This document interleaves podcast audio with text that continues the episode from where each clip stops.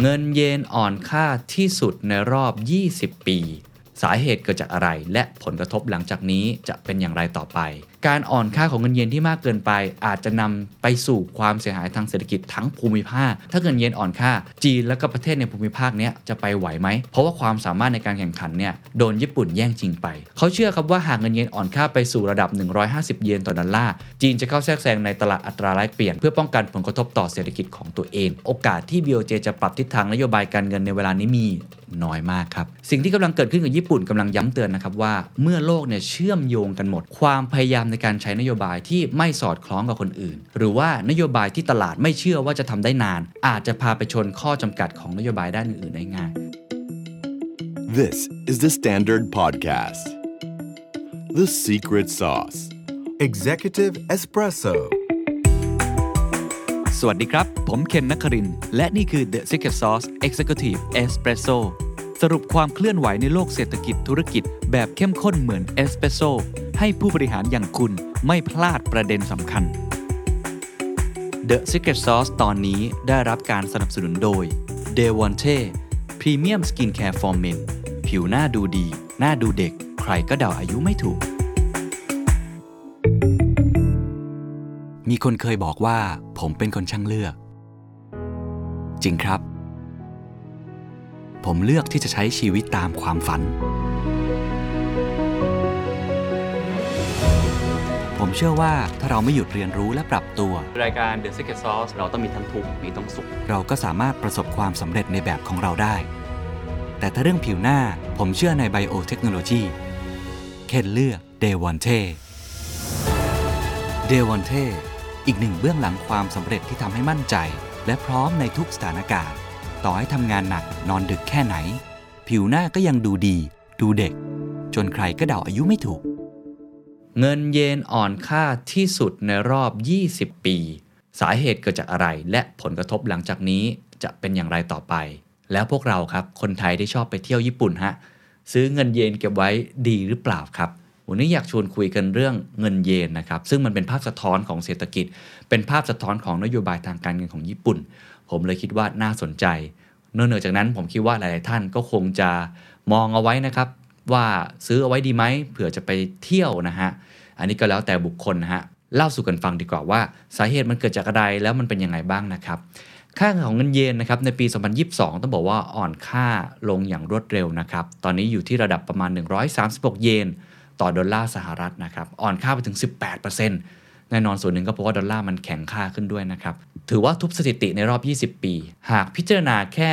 เรื่อง ขั้นต้นนะก็ถือเป็นเรื่องดีใช่ไหมครับ เพราะว่าช่วยกระตุ้นการส่งออก แล้วก็ดึงดูดนักท่องเที่ยวจากต่างประเทศให้มาได้มากขึ้น อย่างเช่นนักท่องเที่ยวไทยก็อยากจะไป แม้ว่าตอนนี้มาตรการการเปิดเมืองของเขาอาจจะยังไม่เต็มที่นะครับ แต่ในขณะเดียวกันครับเงินเยนที่อ่อนค่าลงเนี่ยรวดเร็วมากๆแบบนี้ก็มีสิทธิ์เป็นอุปสรรคขัดขวางต่อการฟื้นตัวเศรษฐกิจ ประเทศที่ได้รับผลกระทบเสียหายมานะครับจากเรื่องโควิด -19 รวมทั้งอาจจะเป็นการเพิ่มภาระต้นทุนในแง่ของการนำเข้า แล้วก็บั่นทอนกำลังการบริโภคในประเทศนะครับ ญี่ปุ่นเนี่ยมีประวัติศาสตร์ที่น่าสนใจในแง่ของเศรษฐกิจในรอบ 30-40 ปีที่ผ่านมา แล้วก็จะสะท้อนให้เห็นภาพถึงค่าเงินตอนนี้ด้วยนะครับ ลองเล่าสู่กันฟังนะฮะสาเหตุสำคัญก็บอกว่ามี 2 สาเหตุครับ อันที่ 1 ก็คือพื้นฐานเศรษฐกิจญี่ปุ่นเนี่ยไม่เข้มแข็งเหมือนในอดีต อันที่ 2เขาเรียกว่า monetary policy divergence ก็คือนโยบายทางการเงินเนี่ยมันมีความแตกต่างกันกับระดับโลก ซึ่งในที่นี้ก็คือเฟดนั่นเองนะครับแต่อันแรกก่อน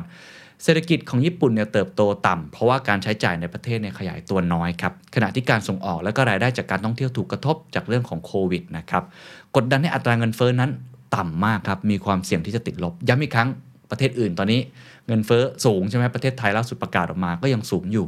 ของญี่ปุ่นนี่ไม่เหมือนกันนะครับ ประกอบกับประสบการณ์อันขมขื่นของคนญี่ปุ่นนะครับที่เข็ดกับวิกฤตของเศรษฐกิจในอดีตนะครับทำให้คนญี่ปุ่นส่วนใหญ่เนี่ยนิยมที่จะถือเงินสดมากกว่าที่จะเอาไปจับจ่ายใช้สอยนะครับหรือว่าลงทุนมากนัก จึงทำให้ไม่ว่ารัฐบาลจะพยายามกระตุ้นเศรษฐกิจมากเท่าไหร่ครับก็ไม่สามารถสร้างการเติบโตได้ตามเป้าที่วางไว้ สภาวะแบบนี้นักวิชาการบางท่านนะครับเรียกว่า secular stagnation หรือสภาพเศรษฐกิจเสื่อมถอยเรื้อรังของญี่ปุ่นนะครับ ลองไปดูครับท่ามกลางโลกเนี่ยที่เขาเผชิญกับเรื่องเงินเฟอ้อกันทั้งโลกเลยนะครับ เดือนมิถุนายนที่ผ่านมา ญี่ปุ่นกลับมีดัชนีราคาผู้บริโภคหรือว่า customer price index นะครับ CPI อยู่แค่ 2.1%เท่านั้นครับ โอ้โห นี่ 2.1 ถือว่าสูงที่สุดในรอบ 5 ปีแล้วนะครับ ประเทศไทยล่าสุดก็คือ 7.66 นะฮะ สหรัฐก็คือ 8.6 ก็พูดได้เลยว่าปัญหาในก่อนหน้านี้นะฮะ ญี่ปุ่นเนี่ยไม่ใช่เรื่องเงินเฟ้อเลย แต่คือเงินฝืดครับ นอกจากนี้ในปัญหาเชิงโครงสร้างประชากร ใช่แล้วครับ ญี่ปุ่นมีประชากรคงที่มาหลายปีนะครับและในแง่ของการเกิดเนี่ยมีแนวโน้มที่จะลดลงอย่างต่อเนื่องนะครับส่งผลให้การเพิ่มขึ้นของประชากรสูงอายุนั้นมีเพิ่มขึ้นนะครับเป็นสังคมผู้สูงอายุ รวมไปถึงการชำระหนี้ของประเทศครับทางการญี่ปุ่นเนี่ยจำเป็นต้องเพิ่มการใช้จ่ายด้านสุขภาพ แล้วก็ประกันสังคมอย่างต่อเนื่องเพราะว่าผู้สูงอายุเพิ่มขึ้นเนาะก็เลยทำให้เศรษฐกิจไม่เข้มแข็งเหมือนในอดีต ปัญหานี้หากไม่ได้รับการแก้ไขนะครับอย่างทันท่วงทีอาจจะทำให้เกิดความซบเซาแล้วก็ภาวะเศรษฐกิจถดถอยได้เลยครับ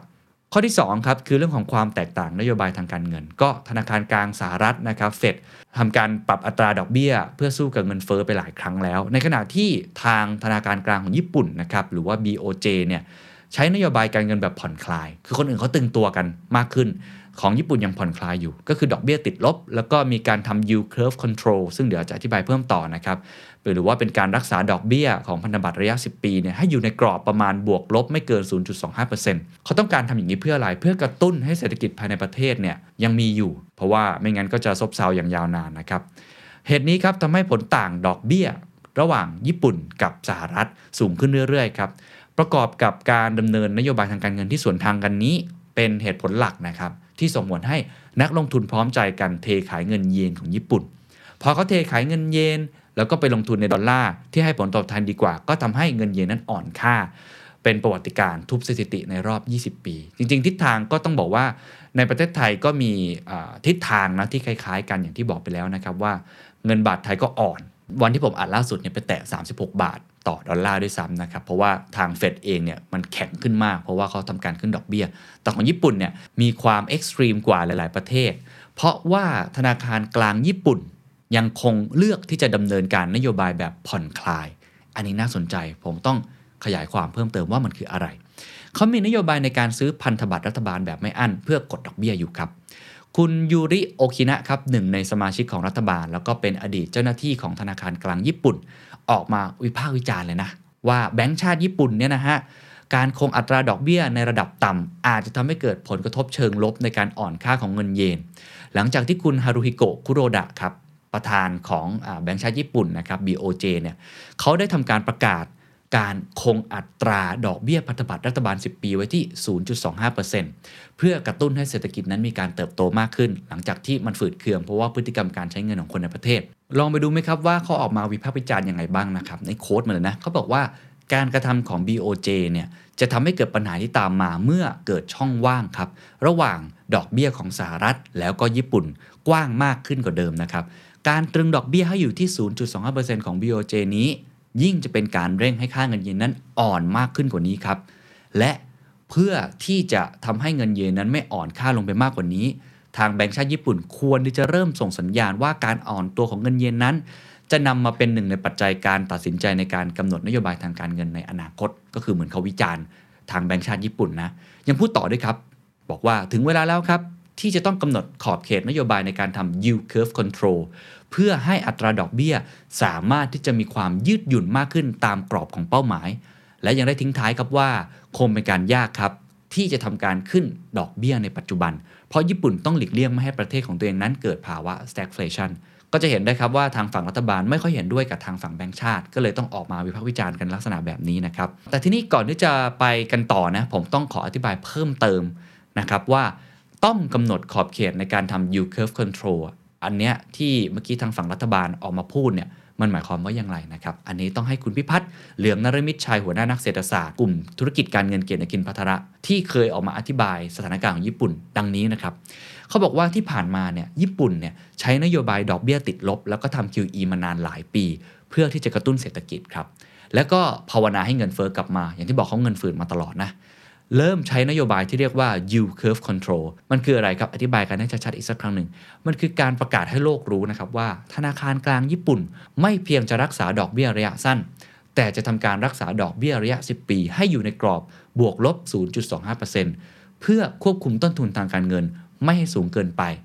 โดยประกาศว่าพร้อมจะซื้อพันธบัตรแบบไม่อั้นตั้งแต่ปี 2018 เป็นต้นมา ช่วงที่ผ่านมาครับก็รักษาอัตราดอกเบี้ยให้อยู่ในช่วงนั้นได้นะครับ แต่พอมีแรงกดดันเงินเฟ้อในโลกเนี่ยเริ่มกลับมา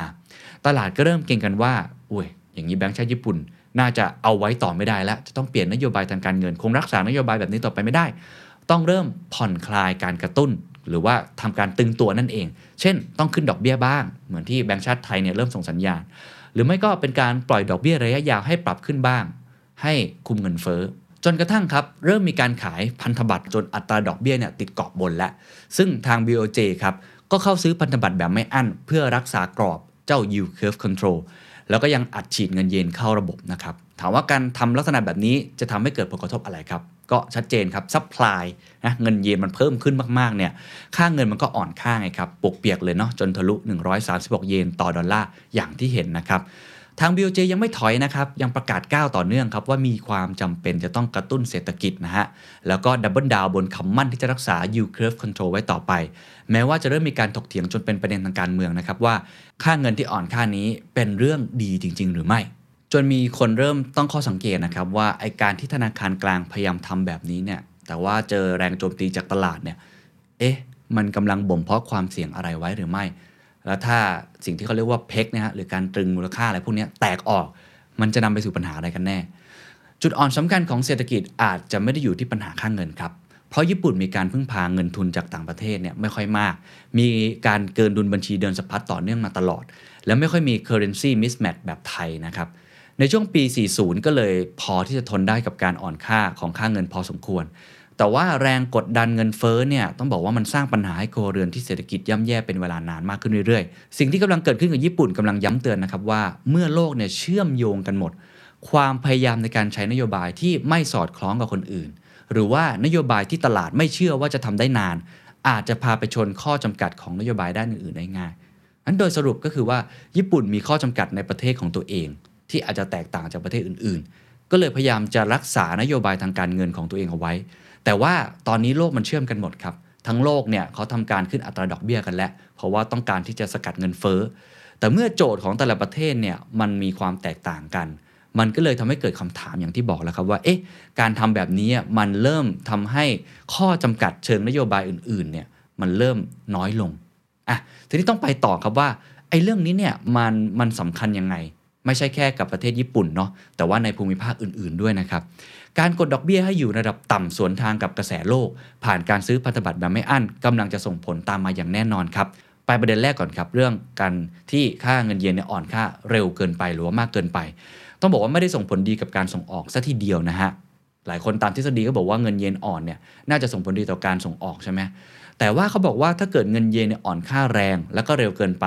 จะทำให้ผู้ส่งออกเนี่ย ตั้งราคายากขึ้นครับ หรือว่าบริหารงบการเงินเพื่อดูแลต้นทุนการใช้จ่ายอื่นๆเนี่ยยาก เพราะว่าเงินเยนที่อ่อนค่าเนี่ยนะครับจะทำให้ต้นทุนการนำเข้าสินค้าต่างๆ โดยเฉพาะน้ำมันเนี่ยสูงขึ้นจนอัตราเงินเฟ้อนั้นเร่งแรง คือมันเร็วเกินไปทำให้อีกทางหนึ่ง ก็คือการนำเข้าสินค้านะมันสูงขึ้น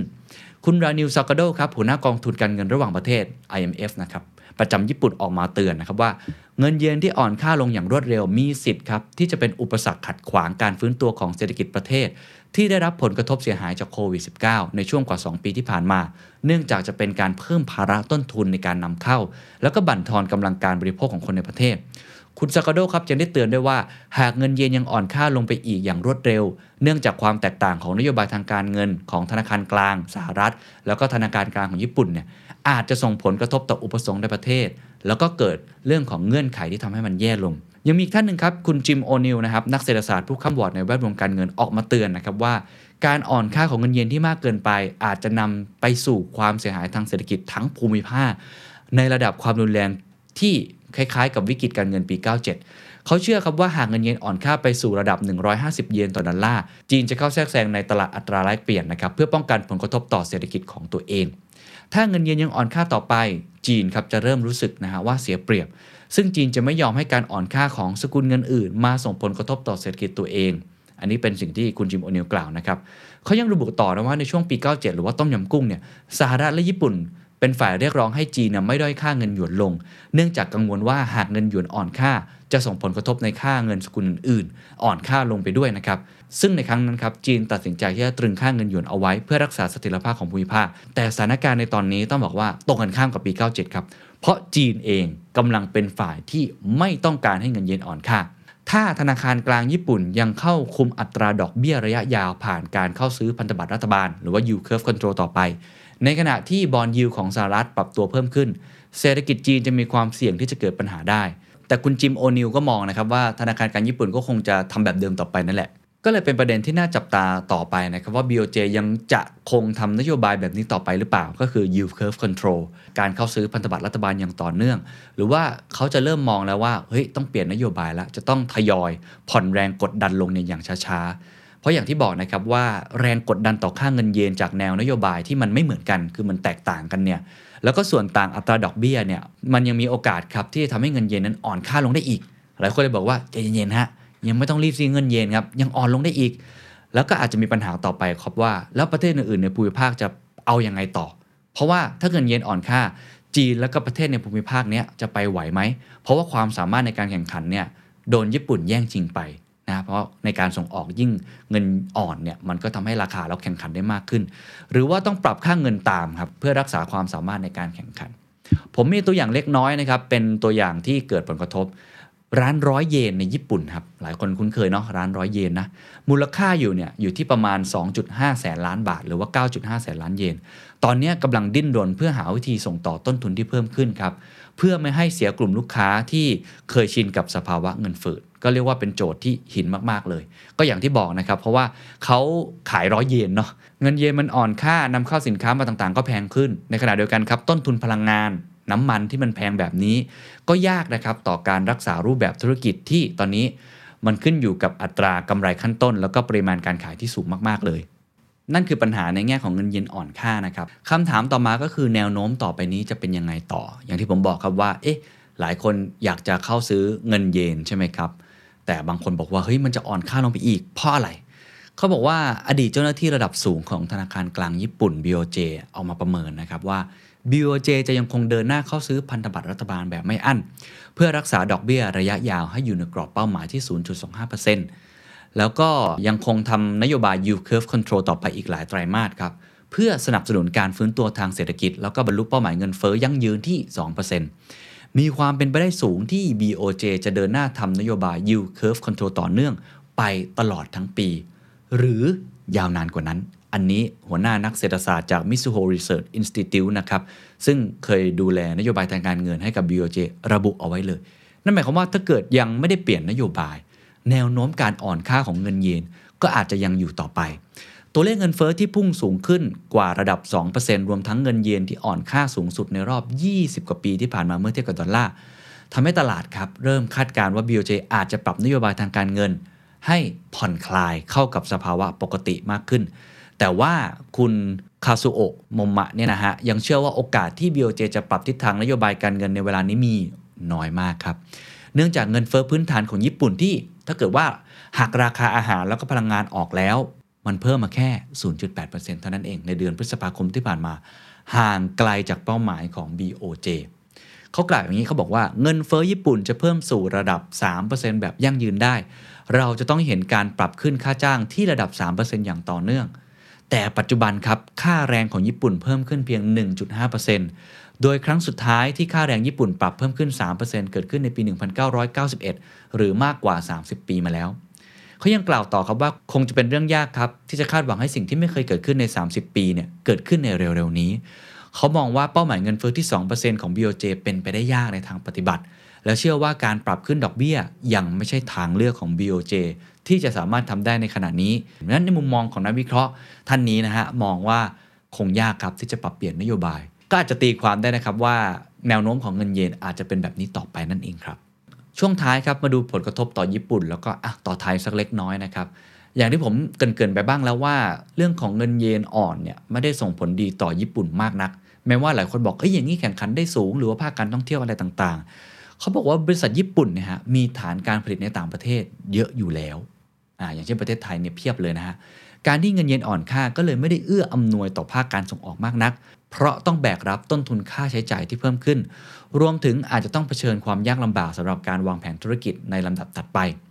นอกจากนี้ยังส่งผลกระทบครับในเรื่องของการนำเข้า เนื่องจากญี่ปุ่นเป็นประเทศที่นำเข้าก๊าซธรรมชาติ แล้วก็น้ำมันเนี่ยเป็นลำดับต้นๆของโลก แล้วก็จากสถานการณ์สู้รบในยูเครนรัสเซียครับทำให้ต้นทุนด้านพลังงานเพิ่มสูงขึ้น พอเงินเยนอ่อนค่าลงก็เกิดเป็นค่าใช้จ่ายนะครับ ในการนำเข้าที่สูงขึ้น ธุรกิจต่างๆ ก็อาจจะไม่สามารถแบกรับภาระต้นทุนที่สูงขึ้นได้อีกต่อไป ก็ต้องปรับราคาสินค้าขึ้น ส่งมาถึงค่าของชีพก็อย่างที่ผมเล่าไปเป็นตัวอย่างหนึ่งเนาะก็คือเรื่องของอร้านร้อยเยนแบบเนี้ยเขาก็เริ่มไม่ไหวแล้วเหมือนกันนะครับหากพิจารณาการเปิดเผยของบูมเบิร์กครับเขาไปสำรวจความคิดเห็นจากนักธุรกิจ 249 ราย ว่าบวกหรือลบดี มีถึง 74%ครับมองว่าการที่เงินเยนอ่อนค่าลงแบบนี้กำลังส่งผลกระทบเชิงลบครับ ต่อเศรษฐกิจของประเทศ แล้วก็กระทบต่อกำไรของธุรกิจ มีเพียง 26%เท่านั้นครับ ที่มองว่ากำไรน่าจะสูงขึ้นนะครับสำหรับประเทศไทยครับ ก็จากเทรดรีพอร์ตนะครับ ได้วิเคราะห์เอาไว้ว่า ไทยเนี่ยไม่น่าจะเสียผลประโยชน์จากการที่เงินเยนอ่อนค่ามากนัก เนื่องจากประเทศไทยนำเข้าสินค้าจากญี่ปุ่นเนี่ยมากกว่าการส่งออกสินค้าไปญี่ปุ่นนะครับยกตัวอย่างเช่น 2565 ที่ผ่านมา ประเทศไทยเนี่ยขาดดุลการค้ากับประเทศญี่ปุ่น 53.6 พันล้านเยน ก็คือฝั่งของพวกเราเนี่ยนำเข้ามากกว่า เพราะนั้นก็ค่อนข้างได้เปรียบเนาะ เพราะเงินเยนมันอ่อนนะ นอกจากนี้ครับ ไทยไม่ได้เป็นคู่แข่งกับญี่ปุ่นโดยตรง เพราะว่าสินค้าส่งออกของไทย และญี่ปุ่นส่วนใหญ่มีความซับซ้อนทางเทคโนโลยีที่ต่างกัน โดยไทยกับญี่ปุ่นครับมีลักษณะเป็นคู่ค้ากันมากกว่า ญี่ปุ่นเป็นคู่ค้าอันดับที่ 2 ของไทย และไทยเป็นคู่ค้าอันดับที่ 6 ของญี่ปุ่นนะครับที่สำคัญครับจากข้อมูลของสำนักงานปลัดกระทรวงพาณิชย์ครับในปี 2564 ไทยนำเข้าสินค้าจากญี่ปุ่นในสัดส่วนที่สูง คิดเป็นร้อยละ 13 ของมูลค่านำเข้ารวมทั้งประเทศ งั้นเงินเยนอ่อนค่า ก็น่าจะทำให้เราสามารถนำเข้าสินค้าจากญี่ปุ่นได้ถูกลง ถ้าสินค้ามันมีนะฮะมันนี้ไม่นับเรื่องสปายเชนอะไรต่างๆ ก็น่าจะช่วยลดต้นทุนการผลิต แล้วก็สนับสนุนการลงทุน เพื่อปรับปรุงประสิทธิภาพจากการผลิตของภาคธุรกิจไทย แต่อย่างไรก็ดีครับก็ปฏิเสธไม่ได้นะครับว่าการที่เงินเยนอ่อนค่ามากขนาดนี้ ย่อมมีกลุ่มผู้ส่งออกไทยที่ได้รับผลกระทบอยู่บ้าง โดยเฉพาะผู้ส่งออกที่มีรายรับหลัก เป็นเงินเยน แต่ไม่ได้มีรายจ่ายเป็นเงินเยน โอ้โห นี่สองเด้งเลยนะฮะทำให้ไม่สามารถบริหารรายรับกับรายจ่ายในสกุลเงินเยน เพื่อลดผลกระทบของค่าเงินต่อรายรับสุทธิของบริษัทได้นั่นเอง ผู้ส่งออกที่ไม่สามารถปรับราคาตามการเปลี่ยนแปลงของค่าเงินได้เหล่านี้ หรือผู้ส่งออกที่ไม่ได้เป็นบริษัทในเครือของบริษัทแม่ที่เป็นญี่ปุ่น ในกรณีนี้ครับการอ่อนค่าของเงินเยนครับก็จะส่งผลต่อรายรับในรูปเงินบาทอย่างมาก แล้วก็อาจจะทำให้สัดส่วนกำไรนั้นติดลบลงได้นะครับ สุดท้ายครับมาดูการรับมือครับเอาประชาชนก่อนชัดเจนที่สุดนะครับ หลายคนเนี่ยแลกเงินเยนไปบ้างแล้ว เพราะว่าเตรียมพร้อมรับข่าวดีว่าเมื่อไหร่ประเทศญี่ปุ่นเนี่ยจะเปิดประเทศให้ไปเที่ยวคนไทยชอบไปเที่ยวนะตอนนี้ต้องบอกว่าถ้าเราดู 2022 เป็นต้นมา year to date เนี่ยนะครับตั้งแต่ต้นปีเนี่ยถ้าเปรียบเทียบเงินบาทกับเงินเยนก็ต้องบอกว่าเงินบาทเนี่ยแม้ว่าจะอ่อนนะแต่ยังถือว่าแข็งกว่าฮะแข็งกว่าเงินเยนบวก 10%อยู่นะครับก็หมายความว่าคนไทยเนี่ยใช้เงินบาท น้อยลงในการแลกเงินเยนนะครับเพราะฉะนั้นเนี่ยถือว่าเป็นโอกาสที่ใช้ได้เหมือนกันที่จะตุนเงินเยนเอาไว้ แม้ว่าหลายคนมองว่านโยบายทางการเงินของญี่ปุ่น น่าจะยังคงแบบนี้ต่อไป แต่ว่าถ้ากลับมาดูในเรื่องของนโยบายการเงินไทยล่ะ ตอนนี้ต้องบอกว่าทิศทางส่งสัญญาณว่าจะมีการปรับอัตราดอกเบี้ยสูงขึ้น มันก็มีโอกาสครับที่ทำให้ค่าเงินบาทนั้นแข็งขึ้นครับถ้าค่าเงินบาทแข็งขึ้นเปรียบเทียบกับค่าเงินเยน ก็มีโอกาสครับที่จะทำให้พวกเรานั้น สามารถซื้อเงินเยนได้ถูกลงอีกนะฮะ อันนี้ก็ต้องดูนโยบายทางการเงินต่อไปนะครับ การรับมือของผู้ประกอบการไทยครับ จะเห็นได้ว่าหากญี่ปุ่นเนี่ยยังไม่มีการเปลี่ยนแปลงนโยบายทางการเงินนะครับ ค่าเงินเยนก็จะมีแนวโน้มที่จะอ่อนตัวลงอย่างต่อเนื่อง ถ้าเกิดเปรียบเทียบกับสกุลเงินดอลลาร์นะครับที่เขาขึ้นดอกเบี้ยไปแล้ว รวมทั้งเงินบาทไทยด้วย ผู้ประกอบการที่ทำธุรกิจนำเข้าสินค้าจะได้รับประโยชน์โดยตรง ก็สินค้ามันถูกลงนะฮะ ในทางกลับกันครับผู้ประกอบการใดที่ทำธุรกิจส่งออกไปญี่ปุ่นก็จะได้รับผลกระทบครับก็อย่างไรก็ตามครับปัจจุบันมีเครื่องมือในการบริหารจัดการความเสี่ยงเยอะอยู่แล้วนะครับ ผมคงไม่ได้ลงรายละเอียด คิดว่าหลายท่านถ้าทำธุรกิจเกี่ยวกับการส่งออก ก็คงทราบเรื่องนี้อยู่แล้วนะครับ ก็ลองไปศึกษาหาข้อมูล แล้วก็พยายามที่จะบริหารจัดการความเสี่ยงในตรงนี้ให้ได้นะครับ นี่คือทั้งหมดนะครับของเงินเยนนะครับที่อ่อนตัวลงที่สุดในรอบ 20 ปี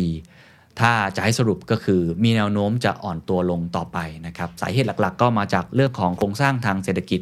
ของญี่ปุ่นเองที่ไม่เข้มแข็งเหมือนในอดีตนะครับมี loss decade เกิดขึ้น แล้วก็ในแง่ของความแตกต่าง monetary policy divergence นะครับความแตกต่างนโยบายทางการเงิน แนวโน้มหลังจากนี้ก็อาจจะมีการอ่อนตัวต่อไปนะครับถ้าเกิดว่าทางธนาคารกลางของญี่ปุ่น ยังไม่ได้มีการปรับนโยบายตรงนี้ ก็ต้องติดตามต่อไปครับว่า จะมีการเปลี่ยนแปลงหรือไม่อย่างไร ถ้าทุกท่านไปแลกเงินเยนมาแล้วก็ส่งข้อความมาบอกกันได้นะครับ หรือว่าทุกท่านมีคอมเมนต์ตรงไหนที่อยากจะพูดคุยกัน ลองพูดคุยกันได้นะครับ วันนี้ลาไปก่อน สวัสดีครับ